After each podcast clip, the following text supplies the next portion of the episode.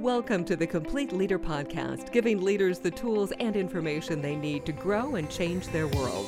Now, here's your host, Dale Dixon. The heart of workplace conflict. This is the Complete Leader Podcast everything you need to become a high performing leader. I'm your host, Dale Dixon. We're in studio with Andy Johnson uh, soon to be Dr. Andy Johnson, also the author of Pushing Back Entropy and Introvert Revolution. Andy is an executive coach and team health specialist who specializes in both prevention and mediation of conflict within organizations. As I said, author of Pushing Back Entropy, Moving Teams from Conflict to Health. In the book, he lays out a comprehensive model of conflict development that makes uh, takes a mysterious subject and makes it much easier for all of us to understand and work through. Andy, thanks so much for being with us today. Thanks, Dale. Great to be here. So, anybody who writes a book, I think, is fair to call that person an expert. Uh, okay, sure. Uh, so play along with me here. Right, um, right. And it's interesting to find somebody who would want to be an expert in conflict. Yeah, well, when I find somebody who wants to be an expert in conflict, I'll let you know. That's not oh, me. It's not you. No. Okay. So my my being brought into expertise around conflict was of necessity. So, like there's got to be a good story there. Yeah, well, there's multiple stories, um, but there was one in particular that was kind of a life altering conflict, and so I found myself really trying to understand it uh, passionately because it was affecting the way I was thinking about myself and my future and trying to understand what had happened in the past. And so uh, that's kind of my nature anyway. I, I, like to dig deep and, and think about things and dig into the research. And so conflict became a subject that I was drawn into. And so now that I've understood it for my own sake, uh, what I've been able to do, I think, is to redeem those painful experiences and to help others in conflict. And I find obviously the workplace, there's no shortage of conflict there. And I'm not going to let you off the hook that easy. So you definitely protect the names of the innocent and the guilty, but right. tell us the story. What was the what was that conflict? Well, so the one the one conflict, there have been many, but the one in particular was frankly related. You mentioned I had a book called Introvert Revolution. So uh, surprisingly, or maybe not, as an introvert and a leader in an organization, I had somebody who was an extrovert and a leader in that same organization take up a cause that said that because of my temperament, I was unfit to be a leader in the organization, and so they while you were there, yeah, I'm I'm leading in an organization, and so they took it upon themselves to form a, a critique committee, if you will, and so you can imagine where this thing went, and eventually I ended up resigning from that organization as a result of that conflict that was targeted at me and really just that drove me into not only conflict but introversion as well so out of that uh, what did you what are some of the key things you learned because i'm venturing a guess that somebody listening might you know, the famous saying is we're all either in a crisis, we're going into a crisis, or we're coming out of a crisis. So, for the person who might be in a similar situation, they're experiencing conflict at work, you gave that specific story. What are some of the key items you learned that would help a listener? Yeah, I, I really think I learned that the heart of conflict, as we're talking about it, is something that happens inside people that are, for various reasons, but a lot of times I, the way I summarize it in the book is that they they have a demand that they've created and so a lot of times somebody stands in the way of me getting what I think I'm entitled to. And so uh, the proverbial expression is there's going to be hell to pay. And so conflict, a lot of times, and I find again this model that I developed out of personal experience and, and other people's theories, I use it all the time. And, you know, it's, I wouldn't say it's 100% correct, but boy, most conflicts I see, I can see it and I can identify the thing that that person wanted so badly that somebody else was going, unfortunately, to suffer as a result. Hmm. And th- we're talking about human nature, and, and human yep. beings are not necessarily that easy to predict. So, right. Um, let's dive into this conversation about workplace conflict. Mm-hmm. So, uh, off the top of my head, I'm thinking about basically two different camps around this. Number one, uh, we all agree that there's going to be conflict in the workplace. There are those who are going to say, I'm going to hit it head on just as fast as possible. And then there are those who are going to say, maybe if I ignore it, it'll go away. Right, right. yeah, So- the, the deniers and then the almost the attackers. It, yeah, I think the answer is neither of those. Uh, denial is not the answer. No. So I'm constantly trying to help organizations get ahead of the curve. In fact, the title of the book, Pushing Back Entropy, I did get a little pushback from my editor saying, Entropy, are you kidding? You can't use that as a title. And I said, Of course I can.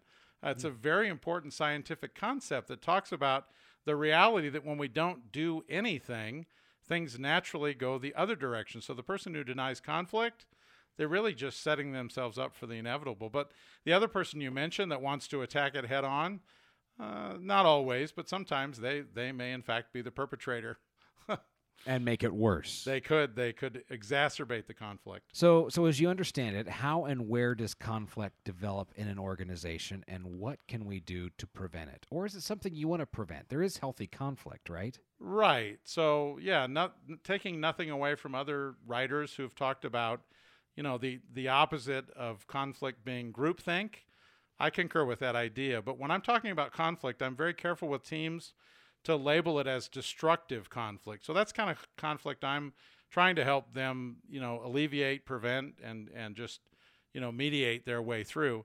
So that that kind of conflict, as we say in the title to the podcast, it starts inside the heart. I think if I was to use an example, uh, one of the ones I like to use because it's somewhat shocking, and so you think about, you know, Hitler's Germany and what was really going on there in terms of his conflict, if you will, against the Jewish people. He really begins to devalue them inside his mind, and then he starts a propaganda campaign to systematically degrade them as a species. And it's only after that kind of devaluation of someone, and I see this again happening in a lot of lesser forms, but once you've devalued them, then we give ourselves permission to attack them. Most of the times it's nothing like Hitler. They're indirect attacks, slander, gossip, things of that nature. And then, as we've all seen, eventually that, that toxin in the workplace begins to impact lots of people. And the perpetrator has justified it in Right. his or her mind. Yeah, typically. I mean, uh, there. I, I actually talk about in the book. Somebody gave me kudos for using the word evil, and I don't mean it religiously. I mean it psychologically. Philip Zimbardo, a famous psychologist behind the Stanford prison experiments, talks about evil as really being willful acts. I want to give us the benefit of the doubt. I think most people at work, they're not intentionally trying to hurt someone. So it's really happening inside their their mind and it's really through defense mechanisms. So they're beginning to rationalize the attack they're about to commit as they again devalue this person or they're projecting, you know, things that they don't like about themselves on others.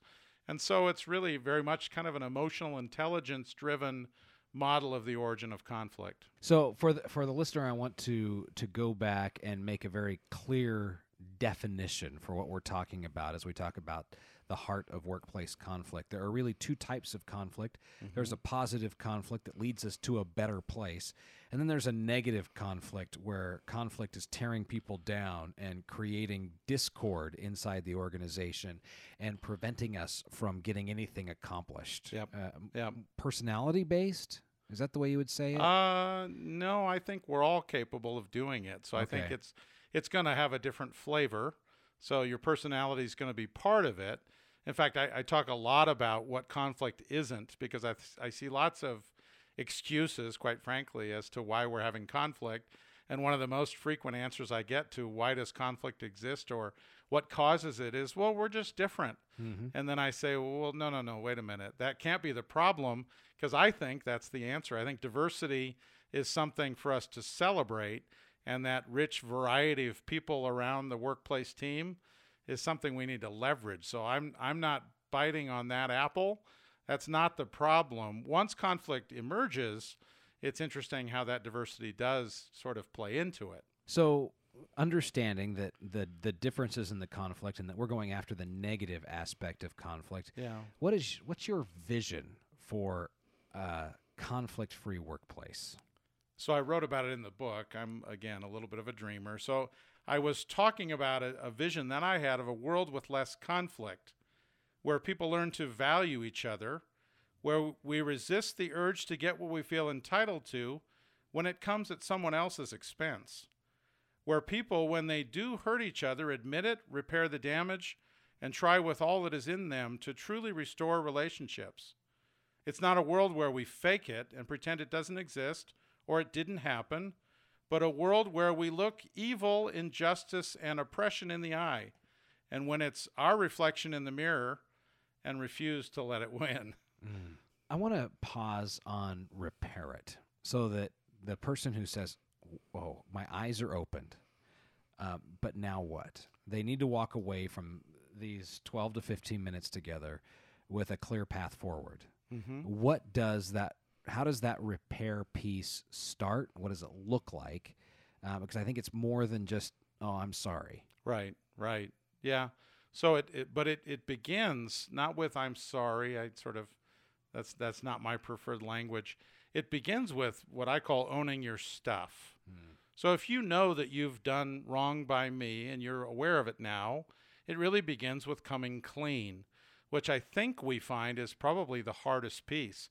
Once we come clean, then a lot of times, depending on what it was, there may be a need for some level of restitution or restoration if there's been property that's been damaged in the course of things, somebody's reputation.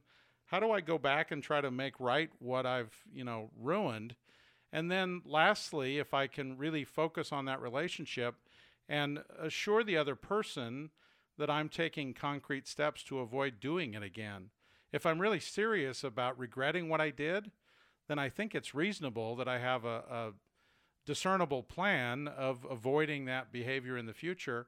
And if I assure you of that, I think it, it helps you tremendously to be able to perhaps trust me eventually and for the relationship to move back in the right direction. Have you had a chance to witness a come clean conversation between two people? I've had many. Yeah, one organization comes to mind. I they were both sort of hotheads, if you will, and so sometimes I talk about conflicts having sort of a, a single origin. This was definitely a mutual conflict.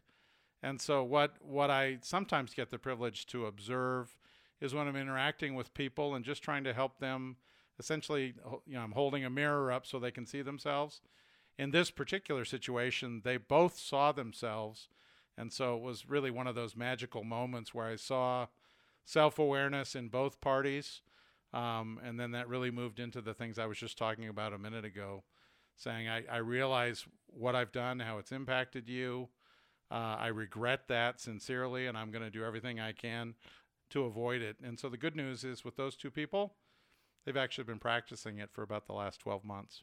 Oh, that is great Yeah. to see. Yeah. And and what hap- what happens to their productivity in the workplace when those types oh, of it things goes happen? through the roof because you think about the drain of energy, you know, just avoiding someone you're in a conflict with that you haven't resolved, just the extra length of walking around the long hallway versus going past their office, things like that. And and we, you know, there's lots of statistics out in the research talking about just the huge amount of time managers are spending trying to resolve conflicts. So I'm saying there's this huge release of energy that comes back into the system when we can get conflict out of it. Fantastic. Andy Johnson, the author of Pushing Back Entropy and Introvert Revolution. Thanks so much for your time. Great, great to be here. And uh, we thank you for listening. Be sure and subscribe to the podcast on iTunes. While you are on iTunes, please rate this podcast. Hopefully, it has earned a five star rating from you. And we would be most grateful if you write a review of the podcast, just a short, couple sentences